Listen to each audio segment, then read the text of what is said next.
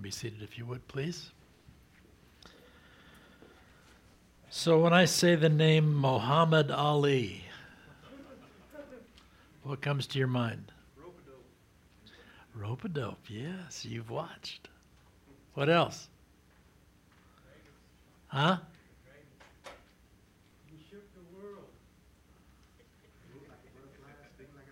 Moves, yeah, moves like a butterfly, stings like a bee. How about pride?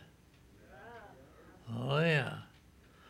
I used to think, know, I couldn't stand him when he was fighting, but I found out later, in fact, I found out just within the last six months, he wasn't nearly as proud as he seemed to be. Someone asked him about being the greatest of all time, and he said, No, he said, I never believed that. He said, I just, I just acted that way to get people in the seats. And he was very successful at that, I'll say. So not only was he one of the greatest, for sure, of all time, he was a poet. And he had a poem for everything. He said before he fought Sonny Liston, he says, If you want to lose your money, bet on Sonny. he said to a woman who was interviewing him uh, in Britain, he said, I like your show, I like your style, but the pay is so low, I'm not going to come back for a while.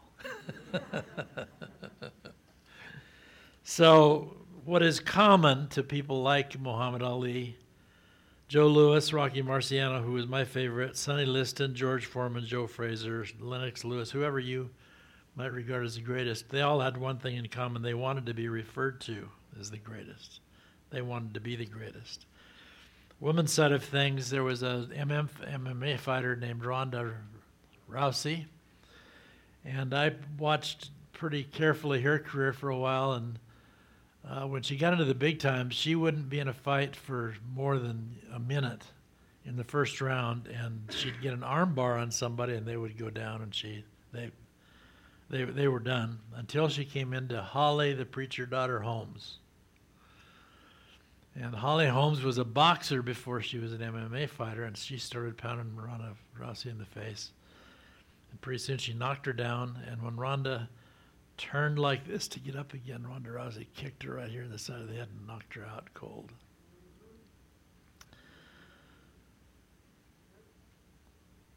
Pride and then the fall.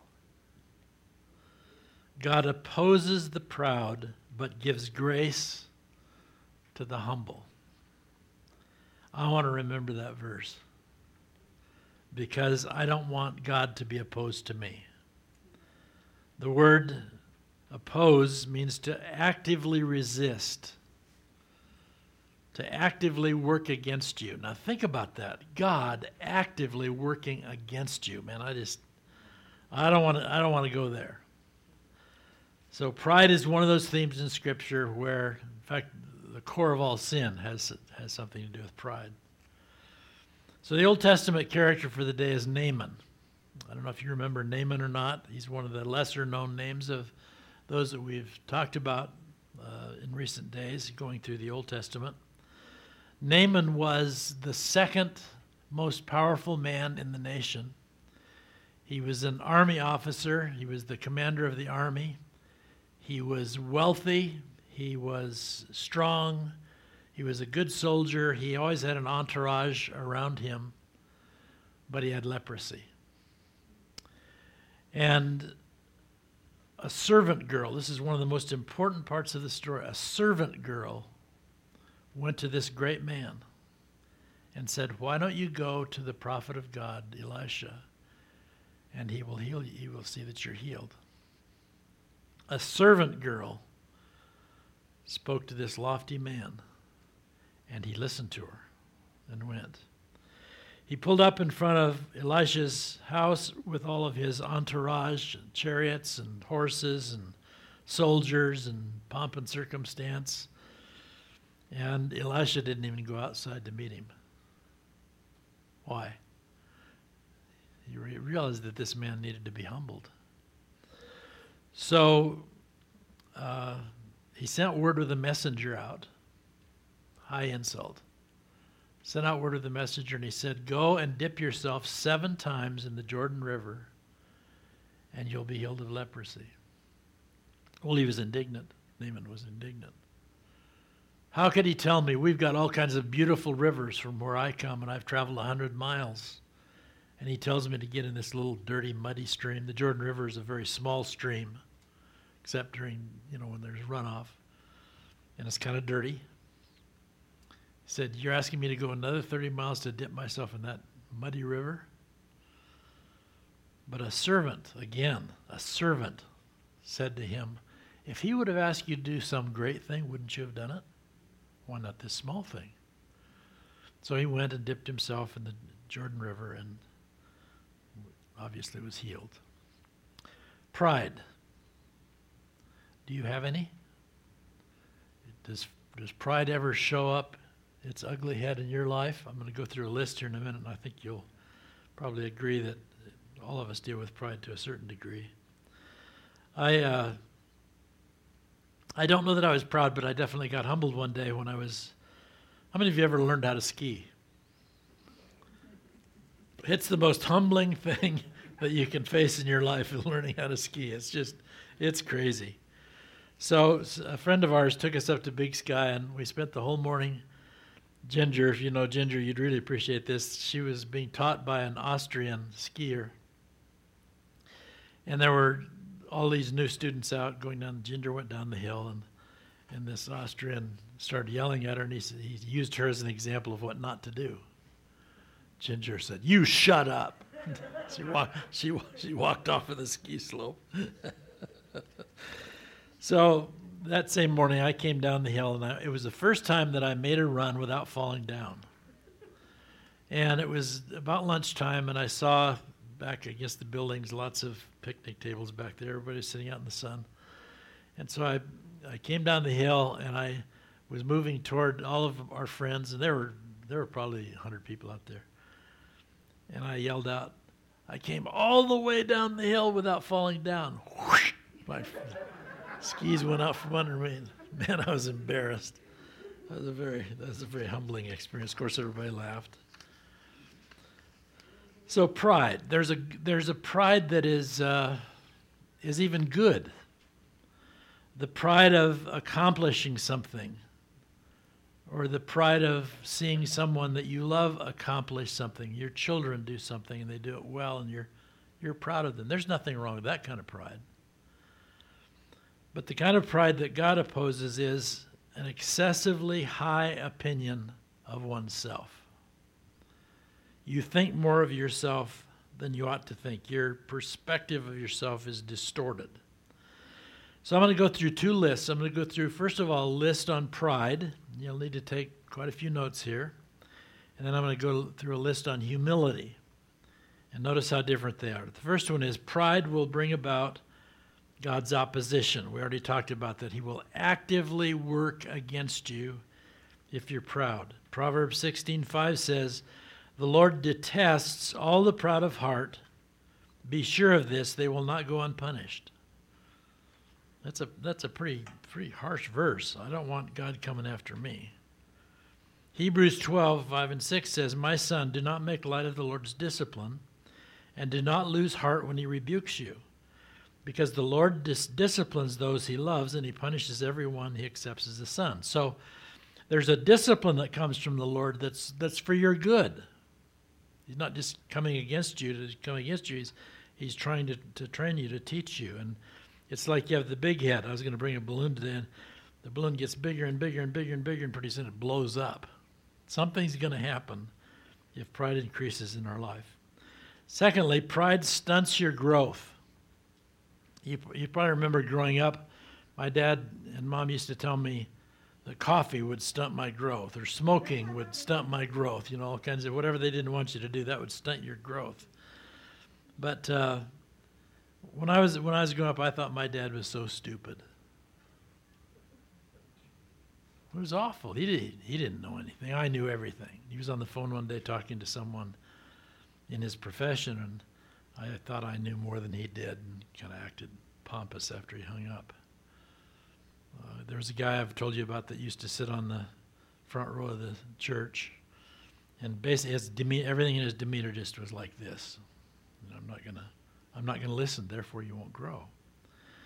Then pride makes you blind.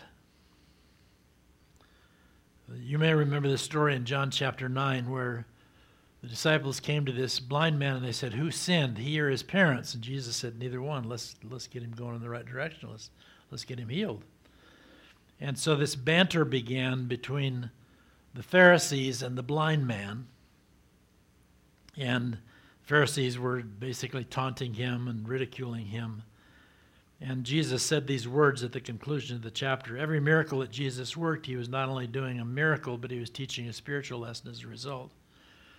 And this one is clear. He says, For judgment I came into this world so that the blind will see, and those who see will, will become blind. In other words, if you think you get it, I see, I see, I get it, I understand, then, in fact, probably all of us are, are experts in some area or another.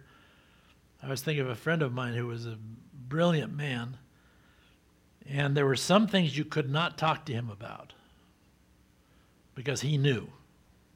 He knew. And that may be true of, of each of us. Jesus said, For judgment I came into this world so that the blind will see, and that those who see will become blind. You say, I don't, I don't understand. I don't get it. Then you're in a position where the Lord can teach you. The next one is pride looks down on others. Have you ever been around somebody who looked down on you? What does that make you feel? It makes you feel small. And uh, I was on a, a board in town several years ago, a large organization in town, and everybody was everybody's gracious. It was really nice people. There's one woman uh, kind of snubbed me a little bit, and I, I didn't know what was going on, so I thought I'm going to win her over. So one day after the meeting, she was headed down a hallway, and I followed her down the hallway, and I called out what I thought was her name. Wasn't her name. And when I called out her name, she turned around to me like it's not, and she, told me what her name was. And just you'd, you'd know her if I said her name, but she, she made you feel small. It's not fun to be around somebody like that that looks looks down on you. Don't you know who I am? We should be surprised anybody knows who we are. Then pride is abrasive. Have you ever gotten sandpaper and rubbed it on your hand? Once I got a file, steel file, it was it was hard, and I rubbed it across me. It'll cut you. It's abrasive. But satin is smooth. You ever slept on on satin sheets? I only did one time we we went to Santa Monica, California, and this couple let us use their apartment for a week, and they had satin sheets on the bed. Oh man, that'll spoil you in a hurry. Just so smooth, easy, easy on you. Just the opposite of being abrasive. The next one is pride insists on its own way. I had a friend who was in the church when we first came here many years ago, and he he was always talking down to his wife. Whatever she said, he uh, just talked to her like she was stupid.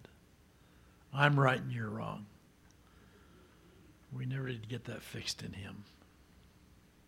It insists on its own way, it rejects the opinion of others. Then pride makes you deaf. Uh, I can't hear you. If I don't respect you, I can't hear you. I had a grandson who was at the age where he thought he knew everything, and I called my Harley my motorcycle one day. And, not a motorcycle, it's a motorcycle. He knew everything. Pride is a wreck waiting to happen. The greatest example of this is Peter. You remember the very familiar story I tell often about Peter being warned by Jesus. Peter, before before morning, you're going to deny me three times. Peter said, No, there's no way. You know, maybe some of these guys would deny you. I, I never will. I'll, I'll die for you first. He didn't listen to the Lord. He was deaf. He didn't hear. He couldn't hear. And sure enough, the rooster crowed the next morning, and this verse, verse is amazing. He says, Peter went out and wept bitterly. He wept bitterly. It was a wreck. Pride goes before destruction. A haughty spirit before a fall. Also, pride ruins relationships. Like I told you about this friend of mine who was uh, the treasurer in the church when I first came, and I found a bunch of cash in the drawer, desk drawer of the church. And the door was open in the room, and the desk was unlocked, and there was a pile of money in the in the drawer, just just laying there loose. So I went to him the next Sunday, and I said, I talked to him about it. He said, "You do the preaching, I'll take care of the money." So I told him that wasn't going to work very well for me. Pride ruins relationships. Nobody likes to be around somebody who's arrogant. Pride brings about God's discipline. So, those of you who are a little bit older, it's not true if the young people wouldn't know this, but if you run a team and you start playing for yourself rather than for the team, what would the coach do? He'd bench you. You go sit down. Now everybody points at themselves and I'm number one and all that. I just drives me crazy. Pride brings about God's discipline. It'll he'll bench you. Now I want to contrast those with humility. Now think of all the things I've just said. Pride will bring about God's opposition. It stunts your growth. It makes you blind. Pride makes you look down on others. It's abrasive. It insists on its own way. It makes you deaf. It's a wreck waiting to happen. It ruins relationships. It will bring about God's discipline. I don't see anything good there, do you? And now contrast that list with this list about, about humility. Humility means to have a modest view of oneself. In other words, other people probably think more highly of you than you do of yourself. You have a modest view of yourself. So, I, I, I, watch reruns of What's My Line all the time. And uh, once in a while, there'll be this gorgeous movie star that's sitting next to John Daly, and somebody will say, Are you a beautiful star? And the, and the person always, they, they won't answer the question themselves. They'll, they'll kind of look around like they're nervous and look at John Daly, and he says, I'll answer for you. That's, that's humility a modest view of oneself. Naaman, uh, listening to the servants, was an act of humility. I have a rule uh, in staff meetings, did at Faith Chapel as well, that the best idea wins. In other words, it doesn't matter who gives the idea, the, the position on staff has nothing to do with it. It might be the lowest person in many people's eyes, but the best idea wins. That's, that's an example of humility. humility. Naaman's, Naaman listened twice to the servants. That was a great example of humility. I'll put it this way He lost his temper, he lost his pride, and he lost his leprosy. But he now found God. He said, Now I know that there is a God in Israel. In Washington, D.C., there's a department I'd never heard of it before. It's called the Department of Standards. And they, they have the standard, for example, of an inch or a millimeter. So they have a, a standard, that's, that's the exact measure of an inch or a foot or a yard. So you take your measure and you measure it with theirs, and theirs wins out. Theirs is the standard. There's, they have a standard for a teaspoon, a tablespoon, a cup, a pint, a quart, a gallon. They bring yours and you measure it with theirs. Theirs is the standard. God's standard is the standard. And we measure ourselves by His standard, not by our own standards. We submit to His way. Humility brings about growth and blessing. So, for example, if you're sitting in a classroom and you're listening to the teacher and you're taking notes, remember the person that always comes to my mind is Dr. Pinkney, and I take notes, who's fascinating to listen to. You take notes and you listen. Well, if, as a result of listening, you will grow and you will grow in blessing. Humility improves your vision. You can say, when you understand something, what do you do? I see. Well, you'll never say, I see unless you're listening, unless you're willing to respond to that. It's like an optometrist bringing that machine up to your face and adjusting all the dials and pretty I get it, I see. Oh, when we humble ourselves and listen, it improves our vision. Humility celebrates others. In other words, when you're in some kind of a contest, an athletic event, or I remember in band, I played the trumpet, and you know, we always, every week, we tried for first chair, second chair, third chair. When somebody else gets first chair, what do you do? Humility says, Good job. You did great. I was watching an NFL game one day, and it was the Detroit Lions uh, playing the San Francisco 49ers. And the 49ers won the game. The Detroit coach came walking across the side. You know, they always meet in the field and congratulate each other, congratulate the winner. He came across the field to congratulate the San Francisco coach, and the San Francisco coach kind of brushed him off and started to take off. I was like, I don't have time for you. Man, I'm telling you, that Detroit coach went after him. Maybe he was proud too. I don't know, but he he, he went after him and he told him off. So humility celebrates others. Good job, way to go. So proud of you. Rather than, you know, being arrogant and being defeated because you lost, you need to congratulate the other person. Then humility enhances relationships. It's challenging to be around proud people. You don't like to be around proud people. None of us do. But someone who is humble and gracious and kind, Ron Mell is one that always comes to my mind. So easy to be around because he was, he was humble. Paul says, do, not, do nothing out of selfish ambition or vain conceit, but in humility consider others better than yourselves each of you should look not only to your own interests, but also to the interests of others. And then Philippians 4 5 says, Let your gentleness, which is very closely related to humility, let your gentleness be evident to all. Then humility makes you smarter. Read Proverbs 12:1. It says if you if you won't listen to someone to be corrected, you're stupid. Uses those words.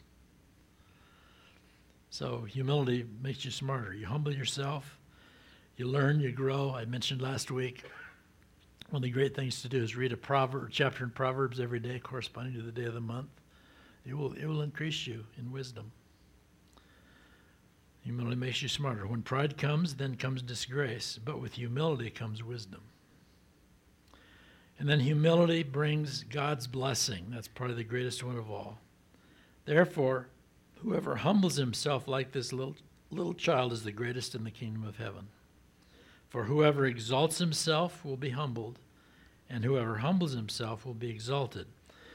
The, the reference to that in, in New Testament culture was when, when they had a table full of people, the person at the head of the table was the most important person there, and then number one on the right, number two on the left, number three, number four, number five, number six down the line. So you could tell exactly where everybody fit.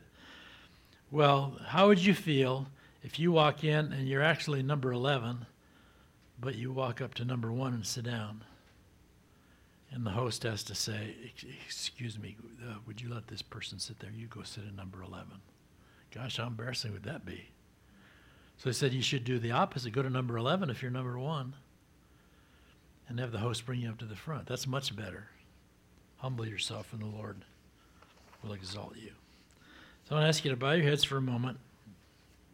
And I want you to think about maybe something that that some person or maybe the Lord has been trying to get your attention about and tell you. And you know that they're trying to get your attention. They've tried to talk to you before, but you just basically have been ignoring them. Or the Lord has been talking to you about something and you're ignoring Him. That's pride. So I'd like to encourage you this morning just whatever he's been saying to you, say yes. And maybe there's a person. I just pray that the Lord would bring your bring them to your mind. A person who's been trying to talk to you about something, and you've brushed them off to this point, but bring their face to your mind and then listen to them. Listen to what they're saying. They're probably saying it for your own good. And as a result of you listening and humbling yourself and listening, You'll learn and you'll grow and you'll be better off. So, Lord, this morning we, in every area, area of our life, we want to walk in humility. Lord, the truth is we, we, we really aren't as important as we'd like to think at times. And we know, Lord, that you, you, you, you chose people like us to shame the wise. You didn't choose us for who we are, you chose us for who you could help us to become. So, Lord, we want to be used. Just where you're sitting, nobody's looking around, but if you want to be used by the Lord, just, just lift your hand. Lord, I want to use you. I want you to use me. He will use you if you'll listen to him and if you'll humble yourself. I also want to ask if there's anybody here this morning who has never humbled themselves and said, Yes, I want Jesus to be the boss of my life. I want to follow him. I don't want to walk my way. I want to walk his way. If you've never done that, but you'd like to today, would you just, nobody else looking around, but just lift up your head, lift up your hand. Your hand would be saying, Pastor, I, I want to follow the Lord. Yeah. I know you've done that before, so God bless you. Just let that be reinforced in you. Lord, let our default answer to you be yes. Know that we'll be better for it, and others will be better for it. In Jesus' name, amen. Will you stand with us, please? We're going to finish with a short song here.